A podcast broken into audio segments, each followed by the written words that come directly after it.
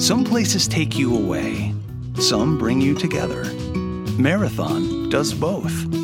Marathon is Florida's family key with something for everyone. You'll find museums and wildlife refuges, wide open beaches, miles of warm, clear water, and the historic Seven Mile Bridge. For more about Marathon and the latest safety protocols, visit flakeys.com/marathon. This is the Blue Moon Podcast. Coming up, we've got all the news and views from Manchester City's week. It's your club, and this is your show. Easy does it. Three points against Burnley in the Premier League and then back on track in the Champions League with a battering of Bruges for City this week and with a great little cameo from one of the club's young stars too. What more could we have asked for? Welcome to this week's Blue Moon podcast. We're going to reflect on the headlines from the last couple of games and that will include a focus on Cole Palmer who's got fans excited with his displays in the last seven days. Nicky Weaver will be on the show later to discuss the role of a second goalkeeper plus we're talking squad rotation. Guardiola has 11 spots in the starting lineup but far more than 11 players who want to be in the team. And he says they need to win the shirt by proving themselves on the pitch. Sam Roscoe will cast his eye over that balancing act. Games with Brighton and West Ham to come as well. So let's get started. I'm David Mooney and I'm joined by City fan, One Football's Dan Burke. Hello. And from the Manchester Evening News, Simon Bajkowski. Hello. Uh, yeah, so uh, two good wins this week. One excellent and one decent performance, I thought. Um, still seems, though, a bit weird to start by focusing on individual performances. But I think, Simon, the biggest story of this week is uh, the impact that Cole Palmer's had from the bench in both matches, isn't it? Yeah, um, yeah. I saw one football website be a bit snarky about the fact that there was a lot of focus on Cole Palmer, but it, it's sort of given what he did on Saturday and then coming off the bench and doing what he did on uh, Tuesday night, it, it, was just, you know, it's a really good story from what looks to be a really good player. Um, so Saturday, obviously coming off the bench for Burnley and then going to the um, to the EDS, the under twenty threes, and scoring a hat trick and like a hat trick of very very good goals. Like Palmer doesn't tend to score scrappy goals. I, just, I haven't I haven't seen them. What were they like? Um, just basically left foot rockets past the goalkeeper, where he sort of manages to, um, you know, hit it with enough power, but enough sort of flair to make it look stylish and effortless. And it, they're really, really good. Um, not up there with his one from Liverpool last season, but he, he he's just a, a, very stylish player, and that and that shows in his in his goals. But I mean, uh, there were some people as well who were saying, "Oh, he only played three minutes against Burnley." Um, so he was hardly tired. But I saw kind of Rodney Marsh kind of put it well with like you know it, it's so tiring to being to be a part of that first team squad for the whole day and the the tactical stuff beforehand and the warm up and you're constantly warming up on the pitch and it, it's draining uh, to the point where Guardiola didn't really want him to play in the the 23s game he didn't know that he could and had to be told by one of his coaches yeah he can and he wants to play so let him play um, and then having done that, and obviously Premier League football very different to under 23s to come on in the Champions League against, you know, they, they didn't look great against City Club Bruges, but they held PSG there um, last month to to come on and score again a very classy goal. Um, just shows why he is such a an exciting prospect and a great story. Yeah, I, I don't want to. I don't want to um, start too much beef, Simon. But uh, do you want to name names on this football website that was being snarky? I'm hoping. I'm kind of hoping in a weird way that it was one football, so you and Dan can have a bit of a, a back and forth there now. Uh, it, it is a um, no. It's a, no, it's you don't website. have to. You don't have to. It's it, all right. a, web, a, website, a website that, that, likes to police the mainstream media. I say. see. I see. Dan, so it wasn't one football. Thank, thank goodness. No, thank goodness. I think I know who he's talking about. Yeah. Yeah. Um, uh, Dan, obviously, um, the the thing with Palmer coming off the bench uh, against Bruges, um, it hadn't it hadn't occurred to me how early in the game that was. There was a good 25, 30 minutes left of that game. Yeah, yeah. I mean, well, can I just say that as a, as a fellow son of Wythenshawe, how extra proud I am that we've we've got one of our own in the team. And Stockport might have claimed Phil Foden, but yeah, we've got we've got our boy now. uh, yeah, he, he's. Uh, he's, he's really good, isn't he? Really good young player. He took his goal really well. It was it was kind of similar to his goal against Wycombe, um, kind of placed, finished with his left foot, and uh, that's becoming a little bit of a trademark of his now, I guess. And I thought he was probably our best player in the Community Shield as well. Um, I think I think the, the nine subs uh, this season will, will give him more chance to be kind of in and around the first team than, than he might have been in previous years. Um, if Gabriel Jesus was available against Burnley, Palmer might not have featured, but the five subs in the Champions League gives him more chance to get on. And I don't anticipate him starting a Premier League game anytime soon, or, or, even coming off the bench if we if you know if we're chasing the game if we need a goal. But I think we should use him as much as possible in the cups and the, and the Champions League kind of dead rubbers if we have a few of those, and and maybe starting with West Ham in the Carabao Cup this week would be a good chance to to get him involved. And and I think it is also good to keep him involved with the EDS. So kind of keeps him grounded, keeps that rhythm of playing games, and and I think he's a, he's a lot like Foden in that he's he's young and enthusiastic and just loves playing football, and and will probably you know play two games a day happily. So so yeah, long may it continue. Yeah, let's uh, let's have a listen to what Guardiola had to say about him after the uh, Bruges game because uh, the, I mean, obviously in the in the pre- post match press conference, he was he was a big part of it. So uh, let, us have a listen to uh, to Guardiola's uh, highlights from that. Colo has a special quality in front of the box, has this talent that is difficult to find when he has the ball there. Most of the time, finishing the net, and it's not easy to find it. But be calm, be patient, like we have done with Phil so his position is the second team, had to play there and winning games there. But uh, in the same time, he's training with us. He's taking the rhythm and our principles. And of course, he's a player for our future, for the future for this club. And happy that uh, the goal he played, he could have done a few actions a little bit better, but it's normal. So it's experience, you know. It's a step by step. When we can do it, our young players, we, we give an opportunity. So at the end, the players, uh, I, I, said many times, win the minutes or earn everything, what they do on the pitch. And we saw every training session, Cole Palmer in the in the training session always is there, and I like that feeling. He make play just three four minutes against Burnley, and a few minutes later go with the second team and score three goals. that is the point. You know, some player, oh, I play in the first team, I go to the second one, I'm lazy, I don't want to play because I am another status, have another status, and, and it's completely opposite. Go score three goals, is what he has to do. The people in, in this world, we want the things immediately, you know, quick. And everything needs his time. You cannot cook a good dish if you don't spend time in the, in the kitchen. Please give us your backing. Patreon.com forward slash Blue Moon Podcast. Simon, I think that was um, I think that was part of your question as well. In there, the way that Guardiola speaks about him as well is quite interesting. I think because I'm I'm noticing he's speaking in the same way as he did about Foden, and yet we were all going about Foden playing more, playing more, playing more. And I, I kind of I kind of wonder has that lesson been learnt now? That that Guardiola might know what he's doing with these young players. yeah, I, I, think so. I, I do have to sort of disagree with him slightly about the kitchen point. I think you can make some very nice meals in a very short space of time. But, He's clearly never tried my beans on toast, if that's what. yeah, but um, no, it, Palmer is is interesting because um, you know Phil Phil Foden is like the benchmark for all players coming through City's academy, but at the same time, he cannot be the benchmark because he is a one off. You know, Foden is going to be one of, if not the best player in the world at some point in his career. Um, so, so you can't compare him to Phil. You can't compare anyone to Phil. But at the same time, we can be we can treat Cole Palmer a lot sort of more like Phil than we could a week ago because the sort of development that he's shown makes you think, Christ, he could be really, really, really good um, as opposed to maybe really, really good. So, um, yeah, I think Palmer is getting the Foden treatment. He, he's getting it in the sense that he will stay at City and be kept very close to, to Guardiola's first team squad. And like Dan said, with the nine subs, you get more opportunities for game time.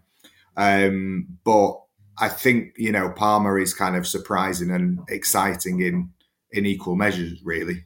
Yeah, um, Dan. One final question on on Palmer because uh, obviously, in terms of, of uh, like you said about the, the availability of subs for this season, how how how involved do you think he he could be this season?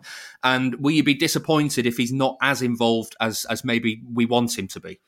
Not really, no. I, I, think this does feel a little bit different. I think, you know, Foden was this kind of generational talent that we'd, we'd waited a long time for. And even though it didn't always feel like it, I think there was always a desire in, in the club to ensure a pathway to the first team for him. Whereas Palmer, it feels like a bit of a bonus, really. There's probably going to be less appetite from the fans and from the outside media for him to make the grade. There's going to be no, he's the future of the England team. We need him to be playing at club level. What is going on kind of thing. And I think, I think it's, let's be honest, it's going to be difficult for him to get in long term because he plays in a position where we're well stocked stocked. He's a attacking midfield player with the left foot. You know, we've got a few of those, and and maybe if if we did sell one of those players that we, that we've already got, we, would look to replace them in the transfer market rather than than giving that spot to a young player. So I mean, there, was a lot of talk about Foden going out alone, and, and, and, Guardiola always insisted that he'd be better off staying at City and learning there and, and, staying close. But maybe there will come a time when, when loaning out Palmer will be the more sensible option because first team football is going to be hard to come by, and I think it's it's just going to be a bonus whatever he can get this season. And, and like I said earlier,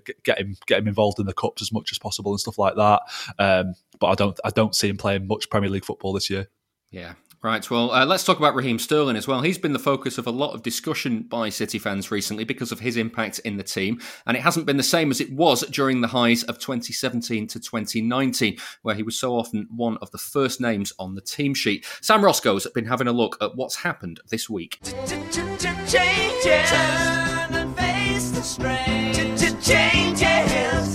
Ahead of the game with Burnley, Pep Guardiola was asked about something Raheem Sterling had said in an interview with the Financial Times. Asked about his lack of playing time, Sterling admitted he'd be open to a move away from the Etihad. I didn't know it, and I think the club neither. Raheem is our player, as been is, and hopefully will be an incredible, important player for us. So I don't know if he won't play game time more, like uh, Riyad when he doesn't play complain, like Joao doesn't play complain. There were some players, uh, yeah, complain want to play all the time. But the manager also said that it wasn't a one-way street. There's always a way back for players who aren't in the team. They have opportunity because they know they're going to play minutes. So I'm not a guy who only play 11 players and that's all. So all of them are involved and the moment is there. So, but not just Raheem, all of them want to play every game 90 minutes, but I cannot give them. I cannot assure them. Uh, so they have to prove every training session and on the pitch and try to be happy there. All of that said, though, Guardiola also admitted he wouldn't stand in the way of any player who wasn't happy and wanted to leave. What I want from Raheem and for everyone is be happy. They have to be satisfied to be here. They have to be delight to be in this club. Uh, if this is not the case, they are free to, to take the decision for the best for him, for the players, for their families, for uh, all the people who love them. So this is the most important thing. They have to, to be happy. Give more time, I understand completely. I was a football player and all the time I want to play. Guardiola was also asked in that press conference about John Stones. At that point, the defender was yet to play a minute for City, despite impressing throughout the whole of last season. That was because Aymeric Laporte had come in and done well, in a similar way to how Stones had won his place back in the team 12 months earlier. John Stone was so important player for us last season because they were playing incredible well alongside Ruben. And I may play a lot of minutes, but not quite regularly. But this start of the season, uh, uh, I may play incredible well alongside to Ruben and and it's fair to let him play. So and John, like he's an exceptional guy, like always knows the situation, the same situation is fighting. So I'm delighted for the good performance he has done with national team. At the end, I may won the minutes on the pitch is the only way they can they can do it. So always I give opportunities to the players all the time. The manager had been asked about Stones, but this was an answer that took in every player in the squad, including Sterling. Everyone has to, to try to do it on the pitch the moment they start the game. The rest is not important. And Raheem in that case, on the other one, is so important player for us. So important. But he compete with Jack Grealish, with Phil Foden, with Ferran, with Gabriel, with Riyad, with Bernardo. So this is the reality. The top clubs is the reality. The way is train harder, harder. And to the moment is going to play, that is going to happen. Now show uh, you were right. And it all kept coming back to the same point, time and again. When I give you opportunity to play, show me. Show yourself. Show the world how wrong I was when I was not selecting you. And after you're right, you have to play tomorrow. The biggest speak on the pitch. You know As Guardiola was keen to point out, though, he selected Sterling for the Champions League final last season and he wouldn't have done that if he didn't think the forward was up to the job. After this press conference, Sterling then started against Burnley and played the whole 90 minutes. He came off the bench for the final 25 minutes in Bruges too, but on both occasions he wasn't able to make a big impact, missing a few chances in that second game too. Ahead of the Champions League group game, the issue of rotation was put to Kevin De Bruyne. Well, obviously, rotations is important because obviously uh, playing for competition and mostly going far in that it, it's it's a tough ask sometimes. But I, I I understand the frustration because you know you have some players who need more rhythm to get into it, and maybe Raz is somebody who needs that more. I'm personally a player who who needs that also. So sometimes it's tough to play one game one game not, one game yeah. But the midfielder added that the players try to support each other through the rotation. It's very hard. We have a group of players 22, 23 internationals who are unbelievable. So basically, whoever you, you pick, you you will be right a lot of the time. So uh, whenever the team plays plays good, there's not a lot of things you can say as a player, but it can be frustrated. But I think we also try to help each other so that's the only thing we can do as players to each other keeping everybody happy is probably one of the hardest parts of guardiola's job competition for places at city has never been higher though when the bbc's simon stone asked the manager about his experience of it as a player pep was feeling a little mischievous look simon i was an exceptional player i was never in the bench always i was playing i'm sorry so i cannot answer this question you are so young. You don't remember. But you I'm not so that young. young. I do you remember. You, you, you didn't see me, so I was so good. Um, so I'm sorry. With Sterling's contract at City expiring at the end of the season, the clock is ticking on whether the winger can refine the form that made him practically undroppable for Guardiola from 2017 to 2019. Could that start at Brighton this weekend?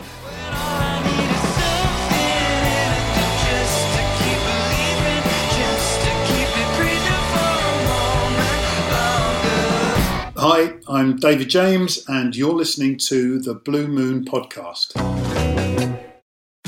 Tax day is coming. Oh, no. But if you sign up for Robinhood Gold's IRA with a 3% match, you can get up to $195 for the 2023 tax year. Oh, yeah. Sign up at Robinhood.com slash boost by tax day to get the biggest contribution match on the market. Subscription fees apply. Investing involves risk. 3% match requires gold for one year from first match. Must keep IRA for five years. Robinhood Financial LLC member SIPC. This is the Blue Moon Podcast. Follow us on Twitter at Blue Moon Podcast. That was Sam Roscoe uh, recapping the week. Um, Dan, what, what do you make of, of Sterling's week so far? well, I had a funny feeling. I think I said to you actually, Moody, that he might start and score against Burnley, and then and then go on a run and kind of put all this bad form behind him. And, and as it happened, he, he, did nothing against Burnley, did he? And then came in against Club Bruges and, and, missed a load of chances. And, and ordinarily, you'd look at a performance like that and think, oh, he's just had a bit of an off night. He's just a bit unlucky. But you know, it's been a, it's been a pattern of performances like that for a while now, and, it, and it's a bit concerning. And he's never been the most clinical finisher, and, and when you, I think, when you combine that with with a lack of confidence, it, it's really not a good mix. So uh, I, I, don't know. It, it, still wouldn't surprise me if we kind of saw a bit of a Stones esque turnaround from him, but I think his comments last week suggested that he's already thinking about moving on, and maybe maybe it'd be best now. Whether maybe we, we load him out in January, and and that may not necessarily be the, be the end of his City career, but. I, I think it'd be interesting to see if, if we did load him out or, or, or let him go, whether City actually would bother to replace him as well. Yeah, uh, Simon, it's it, it's strange, isn't it? Because uh, the comments that Sterling made to the Financial Times, they, they you can spin them in two ways. You can look at it as, as, as to say, well, if an opportunity comes up, then I'd be open to it. Well, he's not saying he wants to leave, but that, like it's it's a clear indication that things are not right at the moment. Yeah, um, it, it it's tough, isn't it? Because it, it never sounds good when footballers come out and say I, I want to leave this club or I would be open to leaving this club. But then, you know, you, you have not got a top footballer at your club if they are happy with not playing every week. Like, you, you can't fault um, Sterling for wanting to play every week, and he's not playing anywhere near that at City.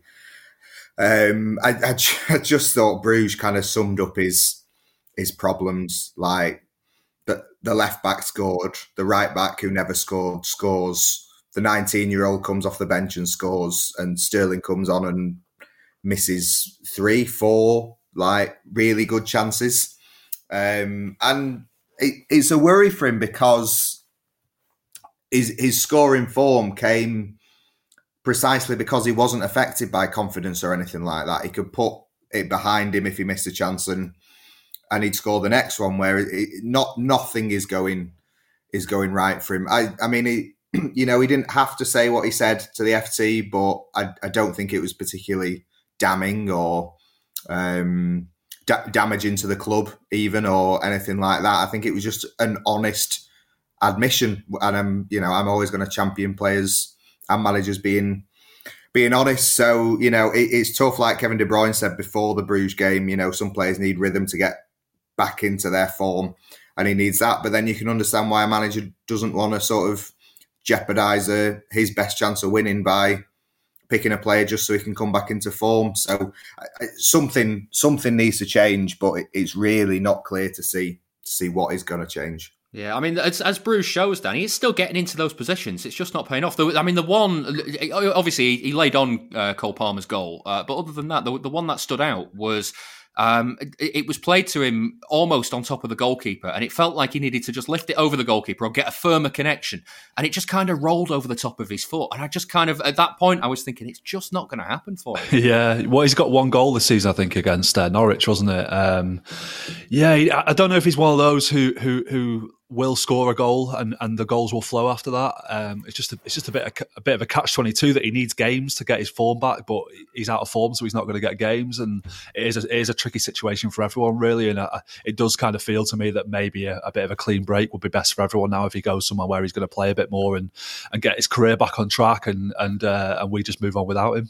Yeah, I was going to ask Simon what next for him at City. Is is, is that it? Because there's there's 18 months left on his contract, there or thereabouts. Well, well, I think the, the, the problem, as it was for you know other players in summer, is where who's going to take him um, for you know considerable amount of money because he's into the final two years of his contract, but he's still going to command a, a significant fee.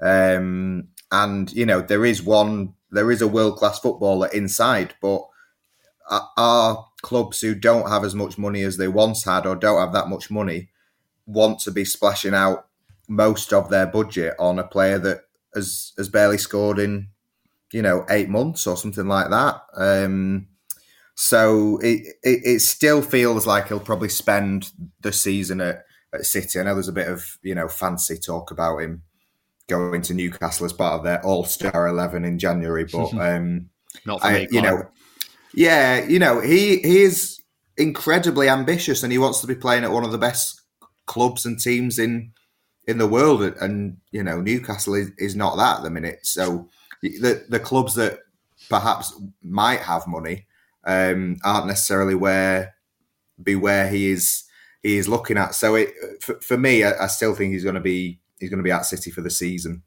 um, unless they can find out some miracle loan deal in January. Yeah, uh, one of the other players that uh, I want to talk about in their form, uh, it's making it hard for Sterling to get into the team regularly, is Bernardo Silva. Um, I just want to read a tweet from the uh, fifteenth of June, twenty twenty one. Dan, um, it says, "I've enjoyed Bernardo's time at City, but in his four years at the club, he's had one brilliant season, one bad one, and uh, two pretty average ones. I'll be sad to see him go if it happens, but if it frees up space in the squad for someone like Grealish, my sadness would be short lived." Um, who, who wrote that, Dan? Don't know, some tosser apparently. Um, it's funny, isn't it? Sometimes how how very like we very rarely put our heads above the parapet. Sometimes we're making these mm. takes, and then every now and then we make a take like that, and it comes back to bite you. How are you feeling? I should have deleted it, shouldn't I? Yeah, yeah. I was wrong. I was wrong. Not for the first time. Certainly not for the last time. But yeah, uh, maybe he saw that, and that's that's what's kind of inspired him. Who knows? Maybe, maybe. maybe who knows? gratitude. Yeah, but yeah, I think he's playing possibly the best football of his City career at the moment, Bernardo, and, and arguably the most informed midfielder at the world at the moment. I think he, his attitude's always been great, but the way he's kind of knuckled down after not getting the move away has been really impressive. And I hope he stays forever now. And, and in a post-COVID world, maybe his personal life gets a bit easier. Um, but you know, the Manchester weather isn't improving anytime soon, is it? So that's always going to be a bit, a bit of a problem for him, um, unless he starts commuting from Portugal or something, which I don't think is is very environmentally friendly. But Yeah, if this is his last season and, and it carries on like this, then I'll I'll re- rewrite my tweet perhaps and say he's had two brilliant seasons, one bad one, and, and, one good one, and one average one. Because I, I, think I kind of still stand by the sentiment of the tweet, but maybe the the semantics of it were wrong. Yeah, I I, I, uh, I know what you mean, Simon. the, the, other thing that um, I guess has been brought home this week that I, I, I knew I knew this, but I didn't know I knew it. If that makes sense, um, I, he carries the ball really, really well. Yes, yeah, yeah. He's uh, he's like a sort of a, a slalom skier with the way he just kind of gets the ball and puts his head down and he's left and right. It, it, it's also so natural. You, you can see why um, why they called him bubblegum when he was was coming through at Benfica because the ball just sticks to his feet. Um, and yeah, I, I, you know I I don't disagree with with Dan's Dan's tweet either, really. Um, but but I think that the sadness was um, as much as anything because he's kind of a fan favorite. Um, you know, he's endeared himself to to fans in a way that, uh, well, more so than than many other members of the squad. So the the, the sadness at him, at him, leaving was more because of that rather than the the outstanding football that he'd produced. Because if you were looking at um, yeah, he, he, was outstanding in eighteen nineteen, and then hasn't been for the last two years. So if he wanted to go, you can see why um, City were were happy to sort of agree to his wishes yeah. as long as a, a bid came in. But now, while they will still sort of reluctantly accept if he wants to leave. It'll he's probably added 30, 40 million to his price tag. Yeah. Um, just before we, we move on as well, I want to talk about uh, Phil Foden because we can't we can't ignore the uh, the performance of Phil Foden against Bruges, uh, especially. Um, he set up Cancelo for the opening goal um, with a, an incredible ball uh, over the top. He, he, he ran the show as well. Um, it's really hard to say more about Phil Foden because it's that's kind of become his standard now. Yeah, yeah, I, he is a world class player. He is one of our best players, if not our best player at the moment. Yeah, and and I think Simon was right when he said earlier that he's going to be at some point one of, if not the best players in the world. So I think the great thing about this kind of strikerless system that City have been almost forced into playing is how difficult it is to defend against. The the front three moves around really fluidly, and then you get a fourth or sometimes even a fifth player joining from midfield and dragging defenders out of position and creating space. And Foden's kind of the epitome of that. And against Bruges, he seems to be playing about three positions at once and I like it when he plays out on the left, like he did against Liverpool, because he's, he's really dangerous there. And, and, and I think having two right-footed players on the left with him and Cancelo, uh, with with Cancelo at right back as uh, left back as well, can, can, make City a little bit predictable sometimes. But Foden can play anywhere, and you'll always get a top class performance out of him. Yeah, he's he's he's fantastic. He's amazing. I've run out of good things to say about him. Really, he just doesn't surprise you anymore, does he? Yeah. Well, uh, we'll we'll have to leave it there because there are literally no words in the English language that can uh, that, that, can adequately describe him anymore. So uh, we'll have to we'll have to get thinking for some more. It struck me on Friday as well that when Guardiola said that Ederson and Jesus weren't available for the game with Burnley uh, because they played for Brazil over the international break, that I just wasn't concerned. Uh, maybe it was because it was Burnley at home, but also it was because that Zack Steffen has proven himself on a number of occasions now to be a pretty good deputy for City's number one goalkeeper. I've been having a chat with former City keeper Nicky Weaver. During his time at Maine Road and Eastlands, he spent time as both City's number one and City's number two, and I wanted to know more about the difference in the two roles. Well, obviously, everybody wants to be a number one, um, and I think it depends A, which club you're at, um, and B, who the number one keeper is. I mean, obviously we're talking about Zack Steffen. He, he's number two goalkeeper behind Ederson, who's you know been fantastic um, since he first come to City. One of the, if the not best goalkeeper in the Premier League, plays for Brazil as well. Um, so it's no sort of hardship being a number two behind somebody like that because you pretty much know your place. Um, and when an opportunity comes, you, you know you've got to do as well as you can. But ultimately, if you're a number two to a goalkeeper like Ederson, um, if you're coming for the odd game here or there, you know it is going to be the odd game here or there. You don't really expect uh, after one or two games to, to, to, retain your place. Yeah, I mean it's it's interesting that that sort of um, mindset. Does it mean does it mean your preparations have to be different if you if you know that you're you're not going to keep your place after the after the game that you've just played? No, I think everyone in the squad, whether you're a goalkeeper or not, um, you've got to prepare as if you're playing. Um, ultimately, as a goalkeeper, if, if you have got an outright number one and outright number two, which the vast majority of Premier League teams do, um, you pretty much know all week what's going to happen, but you've still got to be prepared um, as if you were playing. But ultimately, you know, pretty much you know you're not going to play. So it, it's a really unique position. Um, but you know, a good number two, you support the guy who's playing. Um, in the warm up and in the lead up to it, the few days before it, because it is a close knit group with the goalkeepers. Um, you know, it's a lot you're a lot tighter than you are with uh, the outfield players. They'll train at 18 or 20 or 22, where the goalkeepers will be, you know, two, three or four of you. Um, so you do, um, you know, train together all week in close quarters, and, and and you're part of the, you know, they call it the goalkeepers union. So we've sort of got each other's back. Obviously, everybody wants to play, but whoever is playing, it's up to the, you know, number two or number three, whatever it is, to to support the guy who's playing. Yeah, I mean, the other side of it as well as as a number two, you can spend a long time on the bench, and suddenly, you know, one week the the, the goalkeeper gets injured, you have to come on. And well, how how's that? What, what's that like? It's not. Uh, I remember uh, the last time it happened to me. I was on the bench uh, for Aberdeen against Celtic um, just before I retired, and I think I was on about my fourth Jaffa cake, uh, and um, the goalkeeper got sent off. The next minute, I was on facing a penalty. So that's how quickly it can sort of um, turn. Um, so yeah, it's, it's it, and you sort of your mind goes into overload, and you suddenly you sat there relaxing, watching the game. Not relaxing, but you're sort of obviously watching the game. Then suddenly, injury or sending off, and you're suddenly on. With a goalkeeper, it's not like the manager will say to a striker, you know, if you're 1 0 down, get yourself warmed up. You pretty much know with 20 minutes to go, you're going to be going on, sort of thing. As a goalkeeper, it's not like that. You've not had a proper warm up and everything. So, um, but you've got to be prepared for it, and and ultimately, um, once you're on the pitch, you you know you've got to be ready, for, you know, to deal with whatever comes your way. Yeah, I mean, I'm, I'm interested in, in your career as a little bit at City as well in in that role because obviously you came you came into City as, as the number one back in uh, when you made your debut in the 90s. Um, did you notice much difference when when you came back from your injury? Um, well, it was funny when I came back. Obviously, I, you know, I, I, sort of look at my City career in two parts, sort of pre-injury and post-injury, because I had a, a, bad injury in the middle of my City career. But um, so yeah, so I pretty much played for sort of three and a half, four years pretty solidly, and then I was injured and didn't play for a couple of years. Um, and then I, I came back for the 2006-7 season, and I think I played 31 games that season. Um, but uh, you know, at one point we just signed Joe Hart. Um, we signed Andreas Isaksson, the Swedish boy, and David James was still there. So I'm thinking, you know, this is great. so I don't know if I'm number three, number four, or what. Anyway, David James went to Portsmouth. Um, and I think I was going to be on the bench for the first game of the season away at Chelsea. Um, they were the champions, and the day before, Andreas Isaksson um, got injured.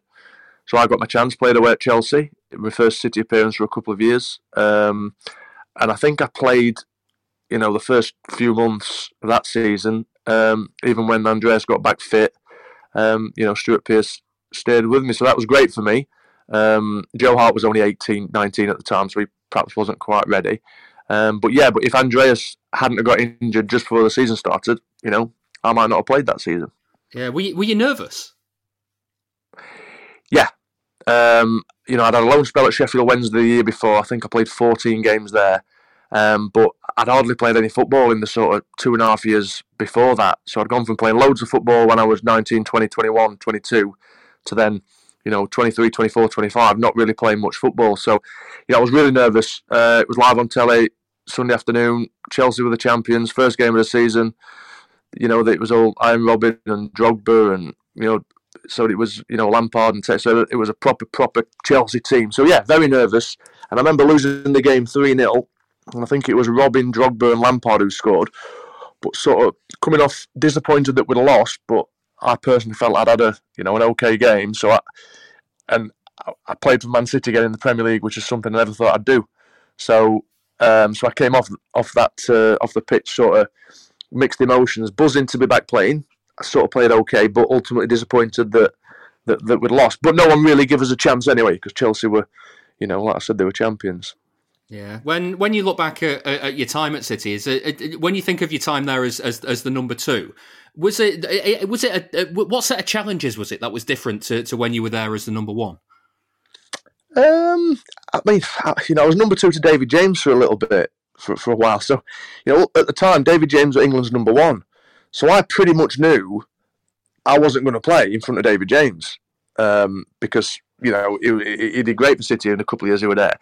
So it's, it's a different mindset sometimes. I remember when you know Kevin Keegan came in, he played me, and then he dropped me and put Carlo Nash in, then he dropped Carlo and put me in.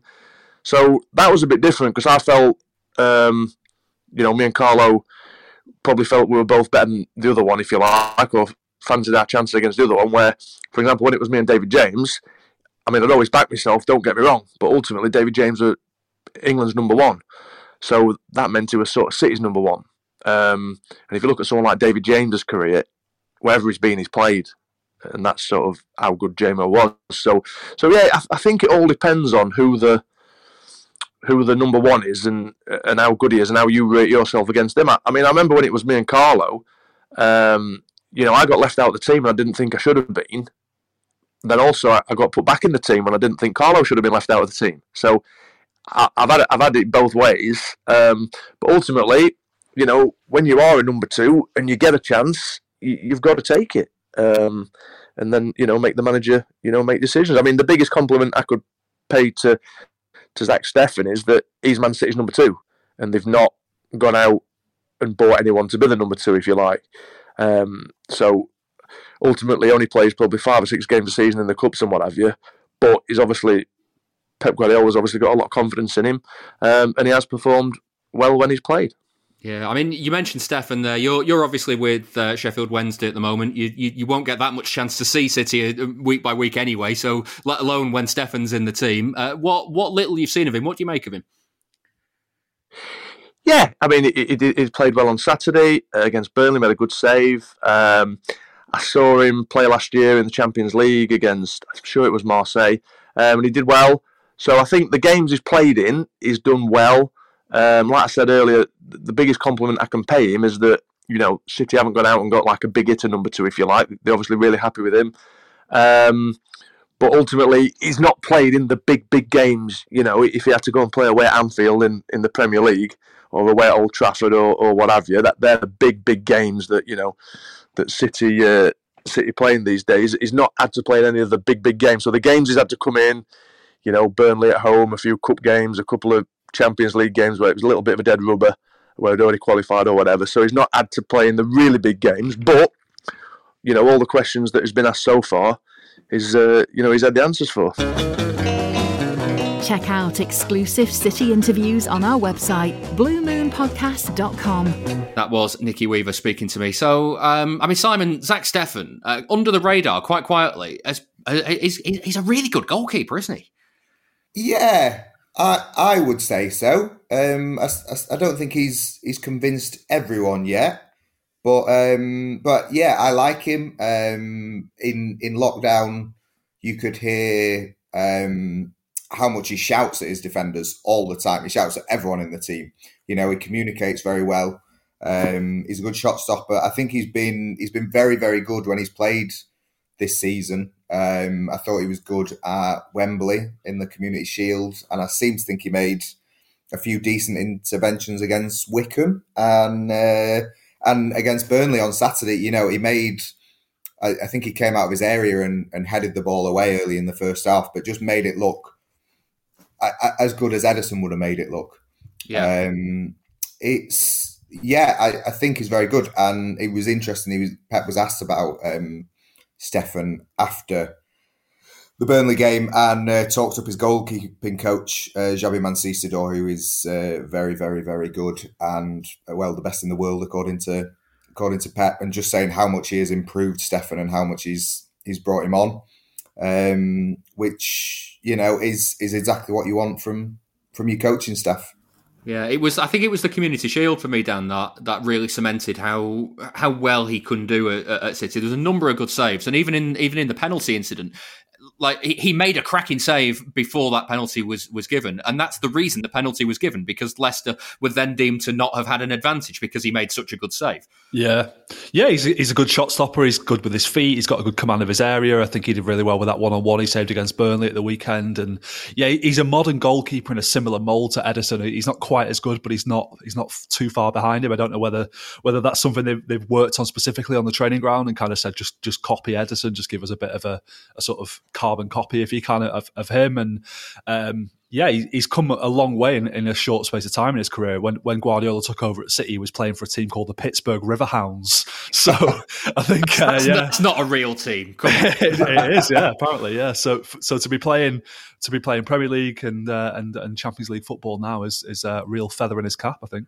Yeah, um, Dan. Also City have had uh, number twos recently. That I, I, I, don't know if this is harsh to call them this, but they've been the, the sort of fallen from grace number twos, uh, like like Bravo and Caballero, or they've been young players like like like Muric. Um, it feels weird to be in a position where your first choice goalkeeper's out and you don't go.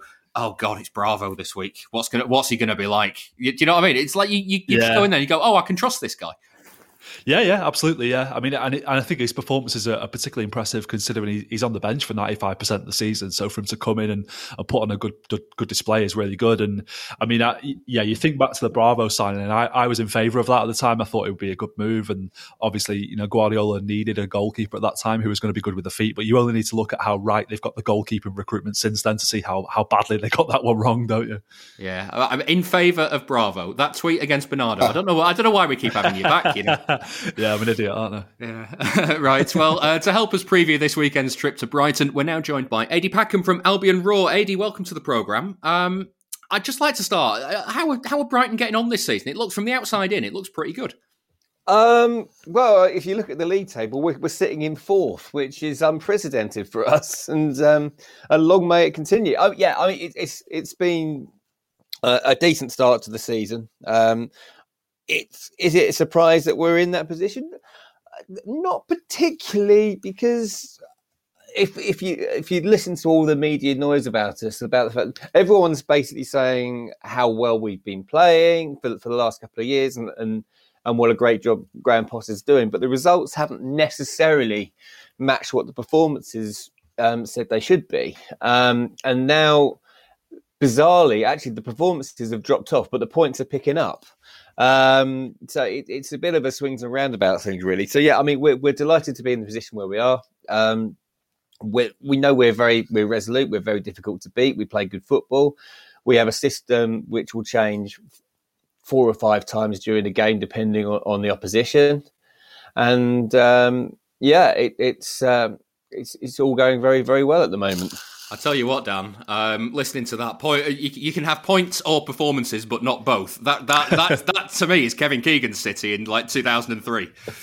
yeah, it's a bit, isn't it? I think. Uh, I think maybe Graham Potter might might quite be quite like that comparison. Actually, yeah, yeah. I, I really like watching Brighton. They're a great side, great manager. Uh, play really nice football and started to get the the results to go with it this season. I think a lot of people looked at them last season and saw that they were the stats lads will tell you they were underperforming their xG and all that sort of stuff. So um, yeah, good to see them getting getting the results they deserve now, and uh, hope they don't get a result this weekend. Yeah, I, I was gonna I was gonna say this, uh, Ady, because like to me, it seems like over the last certainly over the last couple of years of the of the Premier League life, uh, Brighton seem like the unluckiest team that I've ever seen. The, the number of games where I've seen you just batter the opposition but somehow lose is like it's incredible. I thought that was a trait that was only reserved to City to kind of like 2003 to 2006.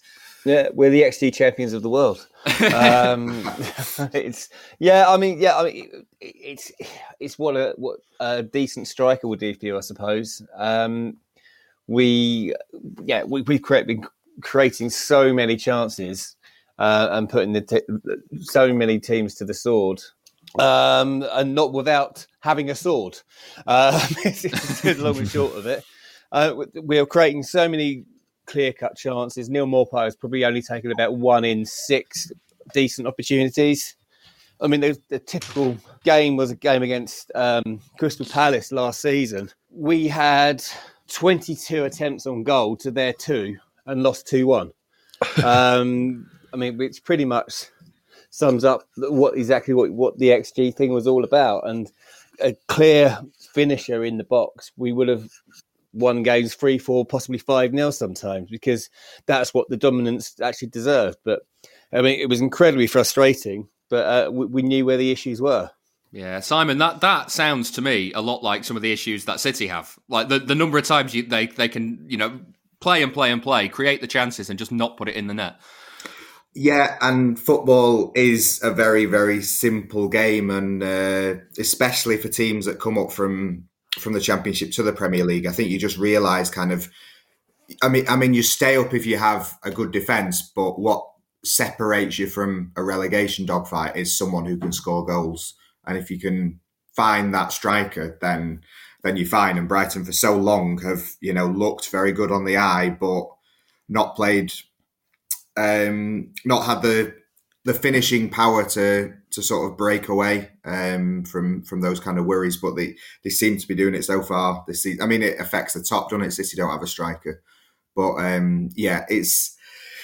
It, it, it's frustrating, but I think as you see with Brighton, the um, they've got a lot of the fundamentals right, and I think um, I, someone like Ole Gunnar Solskjaer is kind of helping to move the narrative. People were sort of laughing at Graham Potter uh, or, or, the idea that Potter could coach a top top side because of Brighton's position in the table or the fact that they didn't score many goals or whatever. But we're, we're moving past the idea that just the league table defines how good you are as a team or a coach.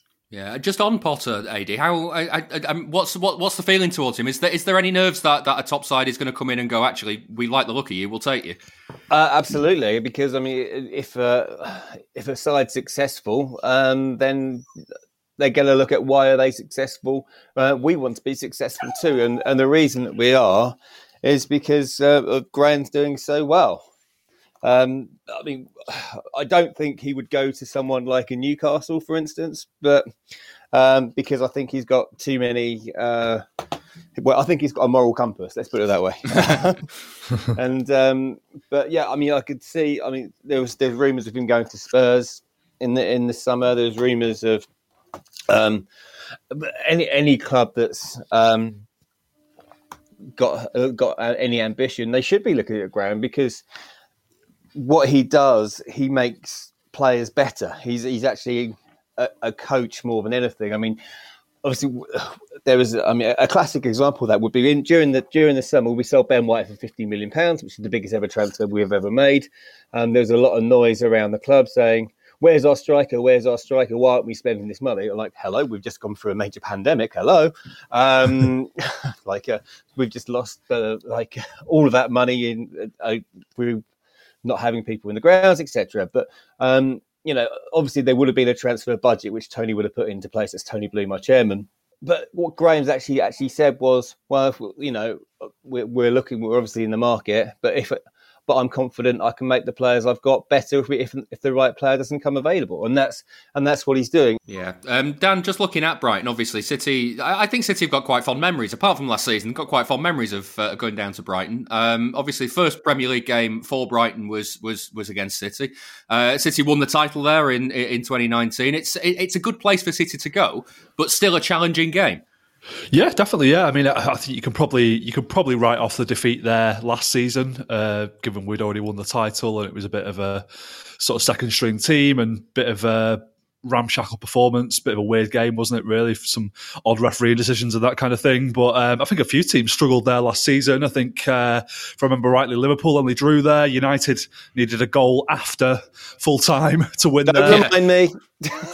yeah, I'm still annoyed as well. Don't worry. Um, so, and, and, and, if you remember the, the home game against Brighton as well, I think we won two 0 Was it one 0 or two 0 in the it end? One 0 but you missed the one 0 Yeah, we missed the penalty, but it was it was that was a really tough game. I remember. I remember Brighton really had some had some good chances there. So, yeah, like I said earlier, they were a good side, and and. Um, I mean, I saw them against Norwich last week, and, and Norwich created some chances against them, and, and, Brighton have got one goal in the last three now. So it'll be interesting to see whether they do find some form again in time for this weekend and kind of raise the game for City coming to town. But uh, yeah, I'm, I'm expecting a tough game. You see stats pop up all the time about clubs and players, and you want to know that exact thing about City. There's an answer statscity.co.uk. Want to find out all of the players who played alongside club legends like David Silva, Sergio Aguero, or Vincent Kompany? Or maybe you'd like to know which team found it hardest to score past Joe Hart. You can find out City's record in every competition, at every stadium and under every manager. Just go to statscity.co.uk and browse away. That's statscity.co.uk.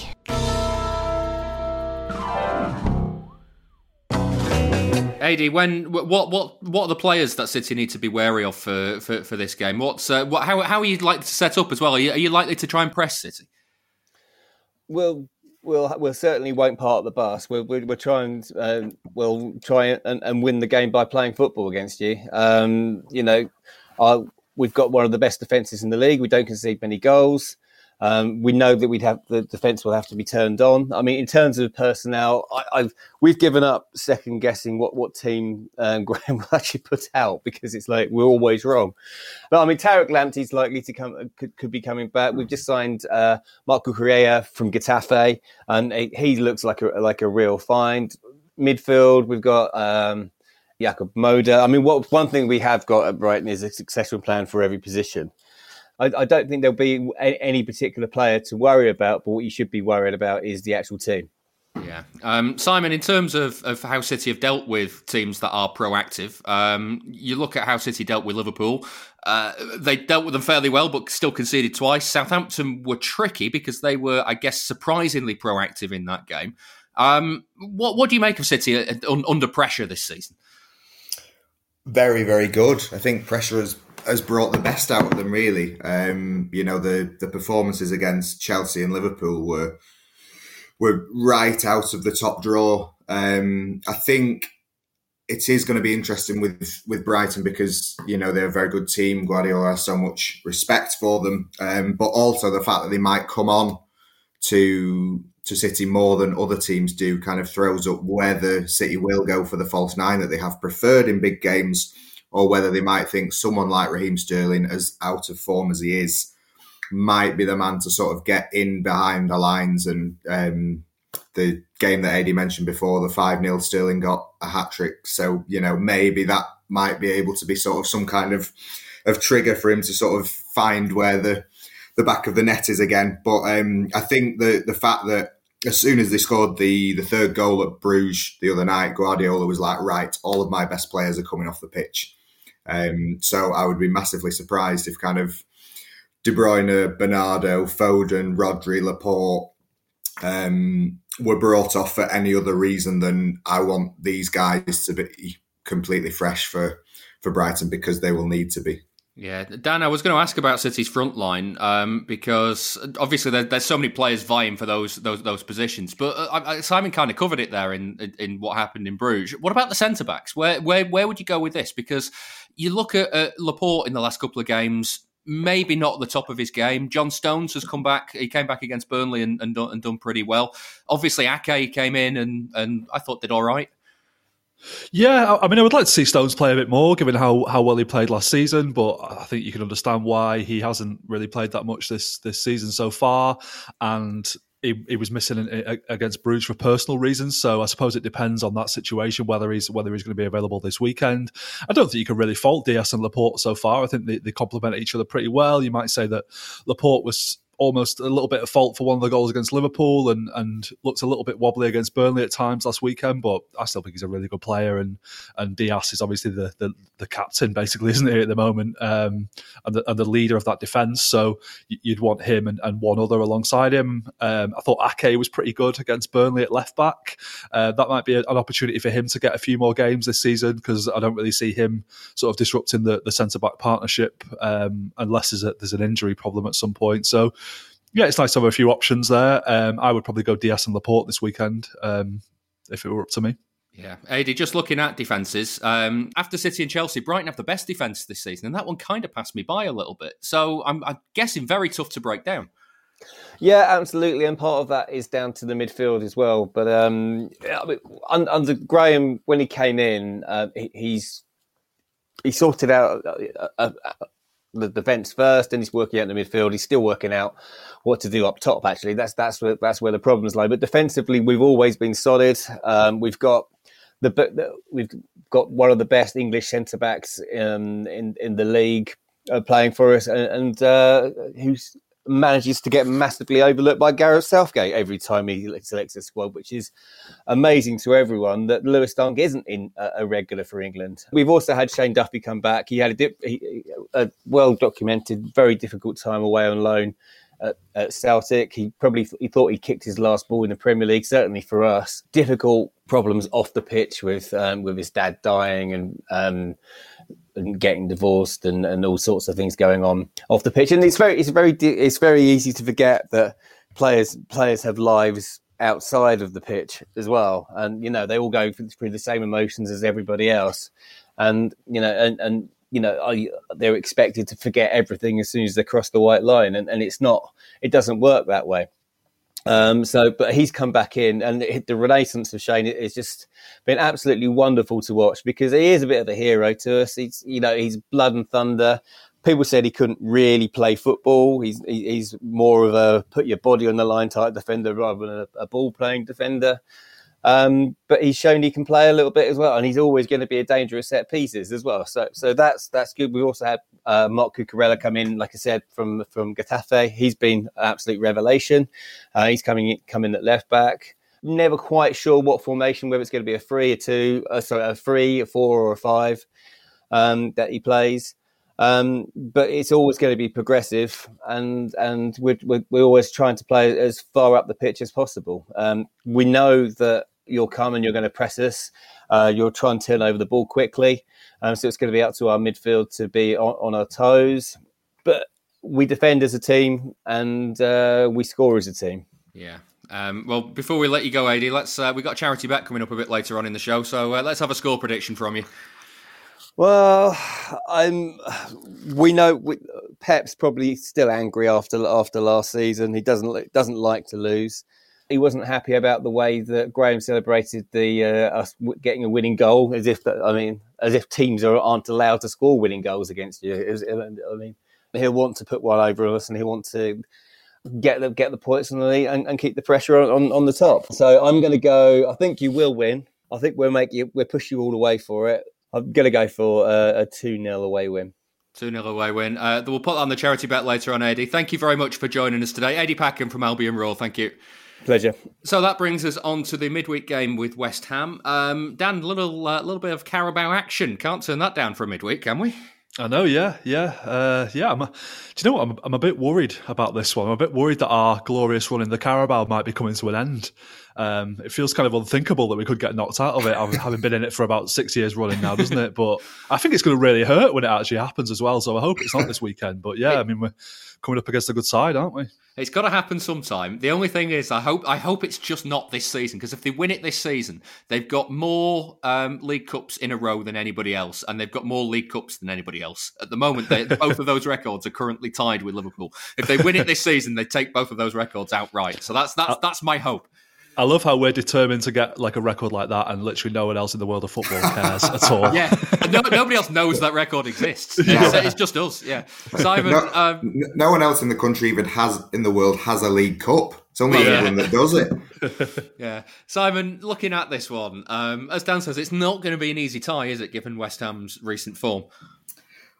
No, no, no. Um, yeah, I, I, like the way West Ham play and are set up, and David Moyes has shown himself to be to be very good. Um, and there's sort of even signs that the the curse of the London Stadium might be over for them. So the days of City going there and winning five 0 every week um, were were over last season when they sort of were fortunate, I guess, to pick up a one all one all draw. They didn't play well at all when it was at the start of the season when they were they were all knackered. But yeah, West Ham very good. They, I mean the the only thing I would like from the game um, is for Guardiola having sort of badgered everyone to get five subs is for uh, Guardiola to use none against West Ham. I think that gonna... would be a perfect perfect way to do it. I was going to say, Dan, that that screams the sort of thing Guardiola would do for this one. Um, and the other thing that screams that, that, that Guardiola would do is is go hilariously full strength. Do you know what I mean? yeah, yeah, it, it, might depend on how we get on against Brighton. If we get a good result against Brighton, that kind of might tempt him into resting a few players. Um, if we if we get a bad result against Brighton, he might want to sort of try and bounce back quickly. I mean, I mean, City can rotate and still put eleven internationals out, can't they? Would, I think it would be nice for, for Cole Palmer to be rewarded with a, with a start and, and maybe introduce some other youngsters from the bench like McAtee, maybe even Romeo Lavia. But um, I, I think it'll be interesting to see how West how seriously West Ham take the Carabao because because obviously they've got the Europa League to contend with this season as well. So it's probably not a big priority for them, really. Um, so yeah, I, th- I, think I think they might rest a few as well. So we'll uh, be interesting to see that. Yeah, Simon, we're obviously talking about Palmer earlier on in the show, but uh, what what other names would you like to see in this one? Dan mentioned uh, McAtee and Lavia there. McAtee's one that I think is exciting a lot of fans too. Yeah, and uh, a, a, local boy, and uh, you know, ex United Academy, which often sits sits well with uh, with the local fans. Mm. He's had a terrific start to the season, and he's uh, great, very tactically versatile. I mean, he's sort of he's one of those like Pep would say they can play everywhere across the, the front line or or anything like that. But he, he came on against um, Wycombe at left back, so very good. Uh, Josh Wilson Esbrand, I think, is in a, a good position by virtue of the position that he plays. Um, with left back, with City not having too many options there, although it, it, it's probably a game where Zinchenko is gonna gonna come in and, and get his first start in in forever. Um, but Wilson Esbrand might might benefit, and uh, he scored a very good goal in the, the UEFA Youth League this week. Um, so he's in form. Um, and then it, would be nice to see one of the, well, at least one of the the two promising, uh, more than two really. The, the centre backs, City got centre backs coming out their ears, but um, Luke Mbete, very very good, um, and uh, Finley Burns promising as well. He played um, alongside him against Wycombe. so the, the, there are a lot of um, players that can genuinely fit into this first team, and we've not really been able to say that. I I, I can't remember a time when you could say that. Yeah, yeah, I know what you mean. Um, well, let's get on to the charity bet. Each of us gets a £10 correct score single on the podcast for each of City's games. It's from William Hill, and the winnings are going to the Man City Fans Food Bank support. Uh, they're raising money for the Trussell Trust to help all of Greater Manchester's food banks. So far, we've raised £370, and we've got two more chances to add to that today. Uh, we already heard from Ady that he's thinking a 2 0 City win at Brighton. That's 11 to 2 and £55 if he's right. Simon, what are you going for for, uh, for Brighton? I'm going for 2 1. 2 1 is 8 to 1 and £80 if you're right, Dan. I reckon 3 1. 3 1, uh, I'll take that because it's 12 to 1 and £120. Um, I'm going for 2 0 at West Ham, a 2 0 City win because uh, it's the League Cup and I've got no idea what's going to happen from either side or how it's going to go, so I'll go middle of the road. Uh, 6 to 1 and £60 if I'm right. Dan, what are you having for that? A very cautiously optimistic 2 1 to City. Cautious optimism will gain you 7 to 1 and £70 if you're right. And Simon? Uh, and I flipped. I'm going 3 1 City. 3 1 City is 10 to 1 and £100 if you're right. So you've got to be 18 or over to gamble. Prices can change. And for more on responsible gambling, have a look at begambleaware.org. And that's it for this week's Blue Moon podcast. Thank you very much to my guests, Simon Bajkowski. Thank you very much. And Dan Burke. Thanks for having me. Thanks to you for listening as well. If you'd like a little bit more and you want to support the show, then we've got bonus episodes every Monday for Patreon backers. Sign up for that for just £2 per month and you'll get those. Details are on patreon.com forward slash Blue Moon podcast. Last Monday, Jonathan Smith and Nick Miller were mulling over the best and worst games between City and Nottingham Forest in the latest edition of City Heaven, City Hell. They've been great fun to make, so please go and give it a shot. You'll get four or five episodes for your £2 each month, and you'll also get a whole back catalogue of bonus shows as well. If that wasn't enough, Patreon backers get the weekly Friday show completely ad free too. Just take a look at patreon.com forward slash Blue Moon podcast. Join us next week to review the games with Brighton and West Ham. I'll see you then.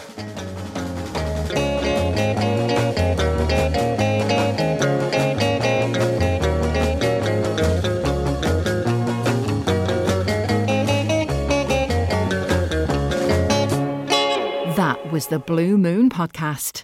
Please support the show patreon.com forward slash blue moon podcast.